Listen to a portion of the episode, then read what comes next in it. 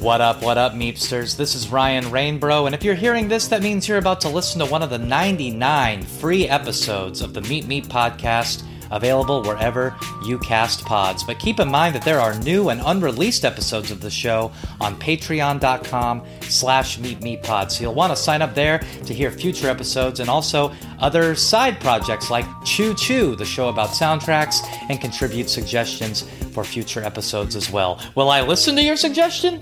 There's only one way to find out. Patreon.com slash meetmeetpod. Bye. But you know, the Satellite Years, I feel like is the album that Hopesfall is most known for. Would you agree with that? I would agree with that. Kind of sets the. It's interesting because it sets the premise for everything that comes after it, and it seems so much different than what came before it. But you were a part of Hopesfall from the beginning, is that right? That's correct. Yeah, ninety eight. So going back and listening to like Frailty of Words and No Wings to Speak of that comes out before this, when did you guys decide that you were going to be astronauts? you know, it's funny. We were we always loved, you know, spacey or big rock bands and really liked where like there was a lot of hardcore bands that were kind of going that way as well and we are just like oh this is perfect and just love the theme and like the theme of that record was like uh i don't know like distance and perspective and you know kind of feeling removed and it was like it went it just you know it kind of made sense to to do this kind of space themed artwork to go with it there. But um i think that was when you know the branding of that record and and that time was when we really started like leaning into that image of the band i guess you know definitely the artwork drives it home. I mean, when I'm listening to it, I feel like I'm, you know, looking at the, you know, it's all kind of ties together. I don't know if I would have that same perspective. I mean, there's certain titles like Andromeda and Escape Pods and things like that that kind of are reminiscent of it. But the fact that you're looking at this, you know, orb and these elevating bodies and everything, and then it kind of continues yeah. with the the records that follow. But certainly, there's not even really to me, and maybe you can correct me. Maybe you can point out things that are uh, there aren't even like hints of that kind of idea beforehand, but then it kind of, you know, is an ever present thing afterwards. Yeah. Yeah. No, I think, I think like musically it was present, like that where we were headed, you know, the direction, the arc of the band.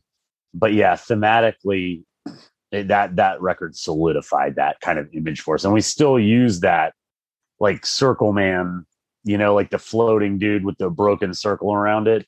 Um, like that's still the logo like we use. It's like a cool little branding image. I know that this is also, of course, the first album with Jay on vocals, mm-hmm. Mm-hmm. and also um, the last album with Chad and Adam until more recently. But is Ryan on guitar? Is he still involved with the band while you guys are writing this record? Oh, yes, yeah. Ryan, Ryan, and I and Chad and Adam wrote the record musically, and uh and jay got involved with the record when it was probably about like halfway through because our singer at the time doug was like guys i'm gonna like i'm gonna pursue my career um you know i don't know how long i can be in a hardcore band. We're like oh, totally get it dude. And jay was was like i'll do it you know like we and he was a friend of ours like we were college roommates. We went you know he went to high school with ryan and adam. And so and he grew up in bands around Charlotte playing in bands. So we all hung out together and we were like, Jay can scream, like he can do it, he can sing. Like he used to play in pop punk bands and stuff. He can sing. And uh, so it just kind of happened fairly organically with him getting involved uh, with the record. But um, yeah, and Ryan was was involved through the whole writing process was there a first song that you guys wrote that you were like oh this is like kind of the direction we need to go in? Because it almost feels like a concept album you know but it, of course there has to be like a, an initiation point of where that would come from. I'm trying to think what the first song we wrote was after we did No Wings. and i think it was dana walker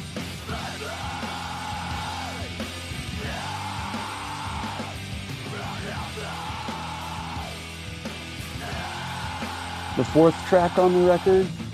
And I think, I, I mean, musically, I felt like we were we were all vibing as a band at that point. Like we we'd done the EP, and there was member changes from the first record to the EP, and then the EP to Satellite Years. But um, I think that like the core of us that were writing together really, really gelled and had felt each other out, and were like on the same wavelength there. So I think it was just a musically, it was it was like in the arc of like No Wings, just with a few more years of experience and stuff, kind of le- leaning into that.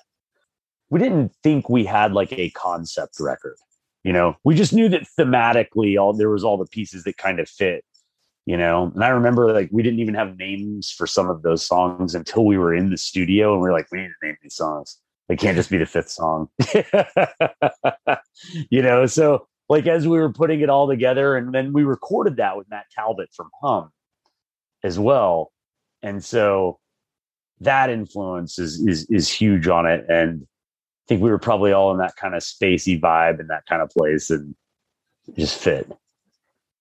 You know. So Champaign, Illinois' own Matt Talbot is the producer yeah. of this record. Yeah. Now, I think that's an important thing to point out. Not only that he, you know, being such a noteworthy person to produce it, but even in this time, and Trustkill, but even just metalcore, hardcore, whatever you want to call it, having even a producer at all is kind of a unique aspect. You know, it was pretty much like, hey, we wrote the songs, we're going to go into the studio and we're going to record them. So, what made you guys even want to seek out production in general? And then, how did Matt become the one that got to do it?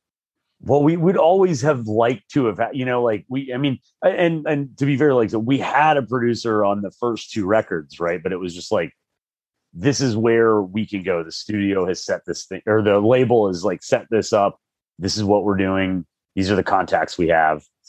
We're using it, you know.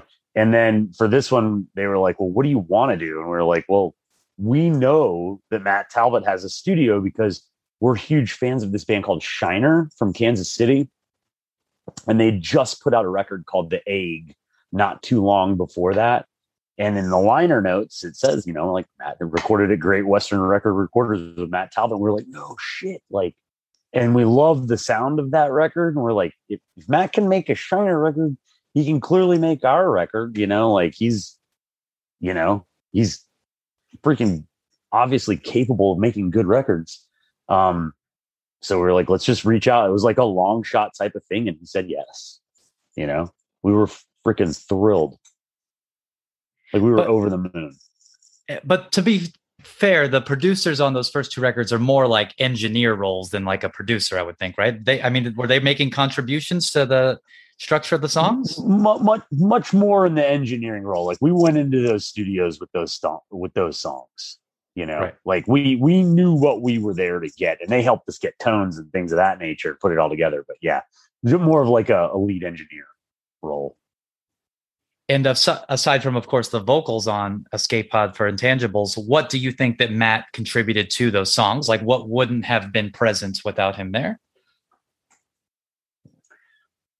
Certain tones, and I think that he really like helped us lean into the like we always loved big feedback swells, and we always used to talk about like when we were teenagers before Hopesfall we would get together at my one friend Chris Kincaid's house because his parents just let him do whatever that he wanted. And like, so we'd set up like amps all over the downstairs of the house and just create these giant feedback whale calls. And all of us would have guitars and delay pedals and like kind of just, you know, like putting the guitar up to the amp and getting different noises. We would do this for hours, you know, and, um, just because it was fun and we thought it was cool. And and he was like, "Yeah, you should do more of that." You know, I think that he really kind of was like, "Yeah, let's do that. Let's record a shit ton of feedback and use it in the record." And we knew we wanted to have some, but I think that like he really helped us like be like, "Yeah, we can make lots of textures with this."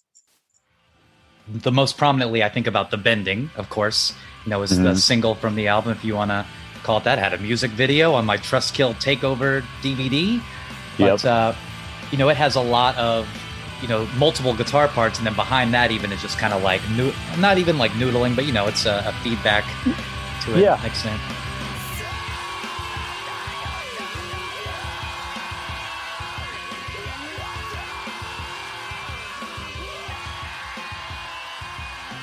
Hundred percent, yeah. But I think um, yeah, I mean, we knew we were going to do some of that, but like, yeah, he was really into that idea and kind of pushed us with it. So I think that was huge. And then, um, I mean, obviously the contribution, uh, singing wise, but there's a funny story with that. That like while we were recording there, like he had a Nintendo 64 like up in the like this the room where the band would stay and so you know be playing video games up there and he'd like come up and hang out for a bit he was like talking all this shit about how good he was at um goldeneye the, the james bond video game i think it was probably from like 98 or 99 and so chad our bass player just constantly eviscerated everyone at this game. Like there was no competition whatsoever. And so Matt comes up there talking all this shit, like, oh yeah, I'll fucking, you know, I'll murder all of you guys. And we're like, okay. And so and we are like, okay, if Chad beats you, you have to sing on the record. And Chad smoked him. and we it was kind of in jest, you know, like we weren't gonna be hard asses about it and be like, bro, you lost that video game. You better fucking man up and do it. But like he was very gracious and was like, "You guys got some lyrics for this." You know, and put your thing down. And he's like, let me just see if I can think of a melody that goes along with it. And it came about very organically because Jay had those lyrics and him and Matt just kind of, you know, put their heads together. And that happened fast, the vocals on that. Like that wasn't written until the studio. The song was, but not the vocal part. Yeah, it almost sounds like it would have been another interlude, kind of. You know, you have Andromeda and uh, Red Shift. It seems like yeah. it would have been kind of just like a heavier interlude. I will say that yeah. those first like two measures or whatever of that song is the heaviest moment of the whole album. It's just, like, and then it, yeah. maybe because it goes so quiet afterwards, but it just never gets as just pummeling as that like first two bars. Yeah, no, that's great. I love to hear that. I don't think about that as the heaviest part, but I love that somebody else does. Like that's what they hear when they hear it, you know? Well, one thing I always thought about this album, even when it came out, was that, you know, it's part of this kind of metalcore scene. And there's certainly what people would call, you know, quote unquote breakdowns. And certainly when I went and saw Hopesfall play, people were moshing. But I never hear this as a an album to mosh to. You know, there's the breakdowns are just organically part of the structure of the song versus like an intention to get that reaction. And yeah. so, um, but it's, you know, definitely heavy throughout it as well. There's heavy moments, but they're more almost emotionally heavy moments too, because of the everything else that's going around, the layers and the textures. So I always thought that almost thought that it was funny when I would go and like, you know, a man exits is what you would commonly close with when I would see you.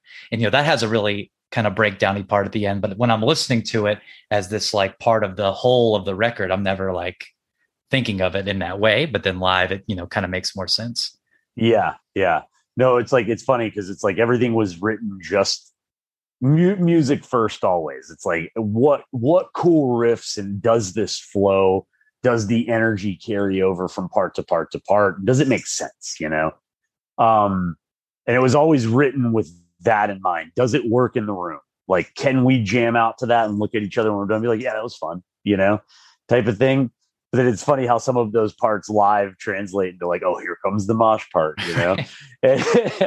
but it's so funny because we still we played Man Exits at Furnace Fest this year, and we just extended the breakdown a little bit.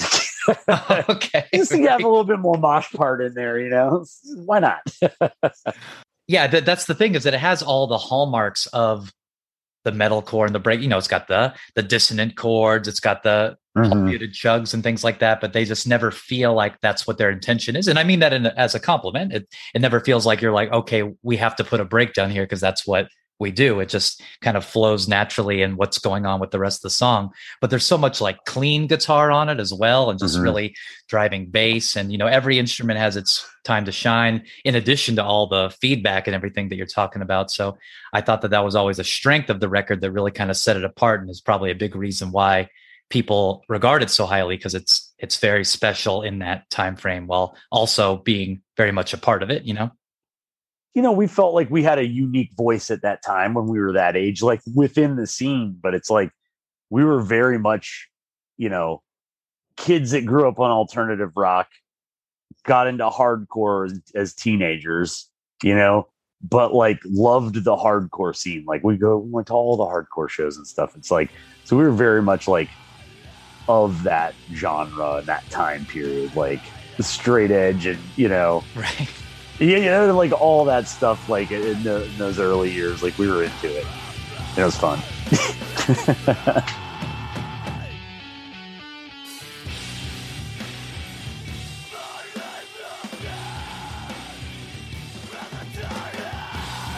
because we didn't even play to a click. We just played those songs That's like live.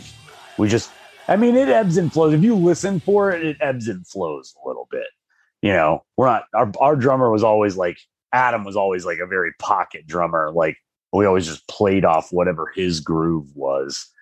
And, um, but like we're all looking at each other when we're recording the drums and we're recording the scratch tracks. And so we were, it was easy for us to, you know, just feel the vibe. And then when you're playing it with no click track and you're just playing stuff that kind of ebbs and flows a little bit, you're like, oh, wait, what? I don't have the, I don't have the same vibe because I'm not in the room with the guy. It makes it a little harder. But, um, you know, we figured it out. So Matt Talbot of Hum and Champaign, Illinois fame, friend of Jimmy John himself, didn't make you Yeah. play to a click track? He didn't. We were like, Adam was adamant. I just want to play this thing. He was like, all right, That's crazy to me. That's that's how you craziest thing. That's crazier than Yeah. the Goldeneye story. Do, do you think so? Yeah. That's so funny. Well, I, I, I don't know. I, maybe it was more common back then. Maybe. people didn't. Because I, I remember hearing other people say that. Like, yeah, we just we just went in and recorded it. But Now this is 2002. Did you guys use Pro Tools to record it? we recorded on two inch tape. And um, Sick. I mean, I can't remember if he was, I mean, running Pro Tools with that. I'm sure that he was. I'm sure that he was, but I could be wrong. He might have had a different operating system. I was clueless to the tech involved in it. I was just watching, fascinated. Like I don't know how this how this is happening coming through this board, and I still to this day am sadly a total fucking novice amateur when it comes to any of that stuff. Like I record tracks with voice memos on my iPhone. I just put it in front of the amp and go and play along, and I'll send that the other guys and be like, "What do you think of this riff?" Um, with all the clean guitars that are on here, is that stuff that you're doing in the studio, or when you're jamming these songs beforehand, you you're writing those parts with the others? No, no, no, like with all the clean guitar and stuff, I I write a lot on acoustic guitar. Um, this is like it sounds cool. If the riff sounds cool on acoustic guitar, it's gonna sound cool distorted or clean or however it ends up. But um, but yeah, no, no, like all that stuff was recorded in Champaign and, and but we were always very much a loud, quiet, loud type of band, you know. So it was always, you know, we were always channels channel switching. So that was common for us, I think. Well, I think it's just more impressive too, where it's kind of simultaneously happening, where one guitar is playing, you know, gained, and then the other one's playing clean, and it and it makes sense. Whereas if you were to tell me that's what you're going to do, I would say that sounds like a really bad idea. But then when I hear it, it sounds sick. You're like, oh, that makes a kind of sense there. That's a that's another hum influence right there. I mean, hum famously, like on on their records, has like some clean leads over big distorted guitars and just really chimey, pretty sounds mixed in there, and it's just it's nice.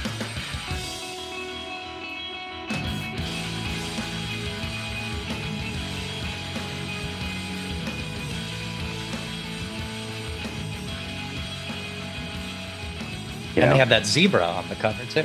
and they have that sweet ass zebra. And just on a green background, that's that's the result With of the some minutes. drug use. Yeah, yeah, yeah. I can I can imagine so. But I love that that was like that that's how it happened. It's just like, yeah, put put a zebra on green. Cool. We're done.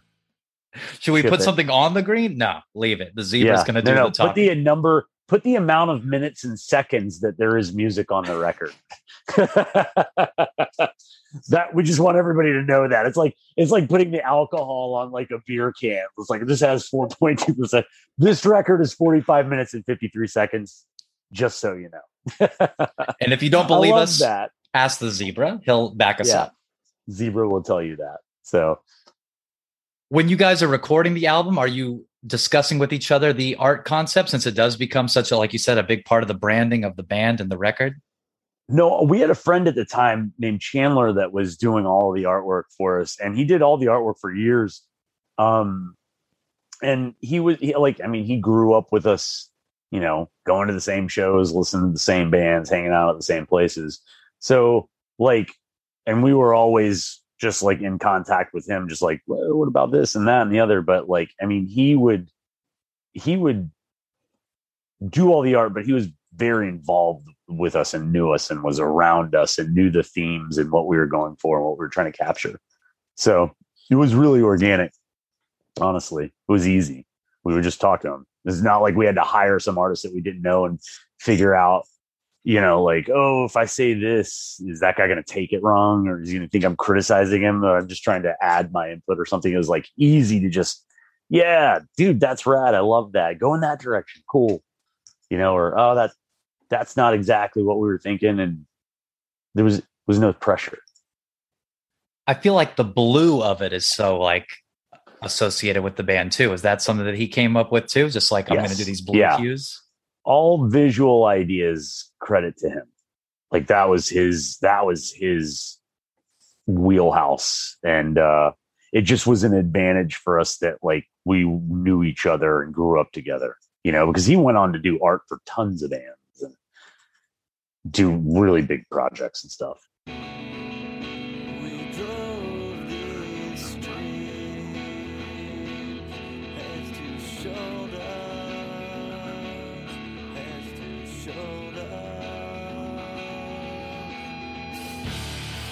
Decoys Like Curves has such a uh, prominent singing versus screaming on it, which mm-hmm. then we see on A types loses control. But when was the first time that you thought that uh, that you should have like a fully sung chorus, or that just naturally happened with the the music that was being written? Well, I think when Jay came into the band, we knew he could sing. You know, it's like we trusted him to sing, and we're like, oh, we can lean into that a little bit more because on the other stuff it was always like Ryan or Ryan and Chris. Chris was no longer in the band at this point, and Ryan like he, he sang, but he didn't. He, he didn't like. I don't think love that responsibility. He wanted to rock out, jam, and like play guitar. And so then we had somebody that was like that was in their wheelhouse and they were capable of, we just leaned into it a bit more. But it's like growing up, we were always we were an alternative rock band group of kids that like came across they, they got into hardcore after but our roots were always like you know the pumpkins hum the pixies dinosaur junior helmet you know that era music which was more singing. So it felt very natural to us to blend it you know? But i think that yeah we always we always did gravitate towards that sound and why wasn't that chosen as the single versus the bending? It didn't matter that it was a six minute and however many second long track. Like at the time, it was like, this isn't going on the radio. Like, what's what song do you think is cool? Everybody's really stoked on the bending. Okay, let's make that the single. But it wasn't like we're getting airtime, so it didn't matter. And was that song so long because you knew it was going to close out the records? You just kind of made it like an extended jam, or it was always going to be that long? I mean, I know some no. of the earlier songs, like the Frailty of Words songs, are much longer than a lot of the songs on Satellite Years. Yeah, no, I think it was just one of those things that came up and down, and we were writing it. We were write, we were like, we like big outros, you know, like those are just fun. Just of like that space to like jam out and make noise and get feedback swells and stuff like that. And when we were writing it, we didn't know that it was going to be the closer. We just wrote that song. Like okay, that was the and I and I say this is like it's just it's chasing the energy in the room when you're writing it. Like if somebody's not vibing on it, it's just like okay, well we can't do this. It's got to be that place where everybody gets to a point they're like, yeah, let's jam this, and it happens organically. No, it's it wasn't intentional as a closer. Well, no, that I mean, it, it feels like this album is everyone banging on all c- cylinders and really meshing together. So that completely makes sense to me when you're saying it, and I don't doubt that at all. And it doesn't. I mean, other than just maybe like the last 10 seconds or whatever when it's just the drums it doesn't feel like it's being forced to be extended but it, you know it is noticeably long as a song so i yeah be, uh, remiss if i didn't ask if that was some sort of deliberate thing with it being the last song but at the same time i mean none of it feels you know it feels like all those parts belong there for sure yeah i think it was like track listing is always a weird one you know? Because because the way we write there is an intentionality to like order of record while we're writing tracks. It's just what works right now what's fun what do we want to recreate live? Although it does seem like uh, aside from magnetic north which i know is kind of a unique entry in the catalog anyway that having 10 tracks is very important to you i think yeah i think it just i think that was like it had to be 10 tracks you had to turn in 10 tracks to the label okay Is that why there's the two kind of intro uh, interludes? Because you had eight songs, and you're like, well, we got to. No, no. Like we were like, no, these are like we want those interlude. We want interlude pieces in there, you know, um, just to kind of be moody or whatever. But like, no, we. I mean, we're like, oh, the, the record's got to be ten songs. Like, let's write ten songs. Now you mentioned, you know, Ryan did uh, other vocals on previous releases, and there are certainly parts, especially in the waitress where the screaming is kind of like panned. Is that multiple yeah. people doing vocals, or is that Jay? Yeah, it's. It's no, no, it's Ryan and Jay. Ryan's oh. got some vocal parts on that record, and he sings in the bending, like some of the background vocals. But yeah, he's got a few. He's got a few parts. Is there anything you would have done differently on the satellite years? listening back to it. Yeah, yeah. I would have increased the volume of the rhythm track during a man exits during one of the chug parts. It just kind of falls out there. And I don't remember exactly how that all got put together like that, but that was a big miss for me. It bummed me out. But I'm glad that people, you know, and I remember like being back then, it was like cr- a crushing blow, you know, being that age. I was like 22 or 23 years old, just like, oh, my whole identity is this band, and there's this part on the song that I fuck that that's not right, and fuck, and this and that and the other. But now I look back on, it, I'm just like, ah, oh well. Right. but if I had it to redo, I would do that over.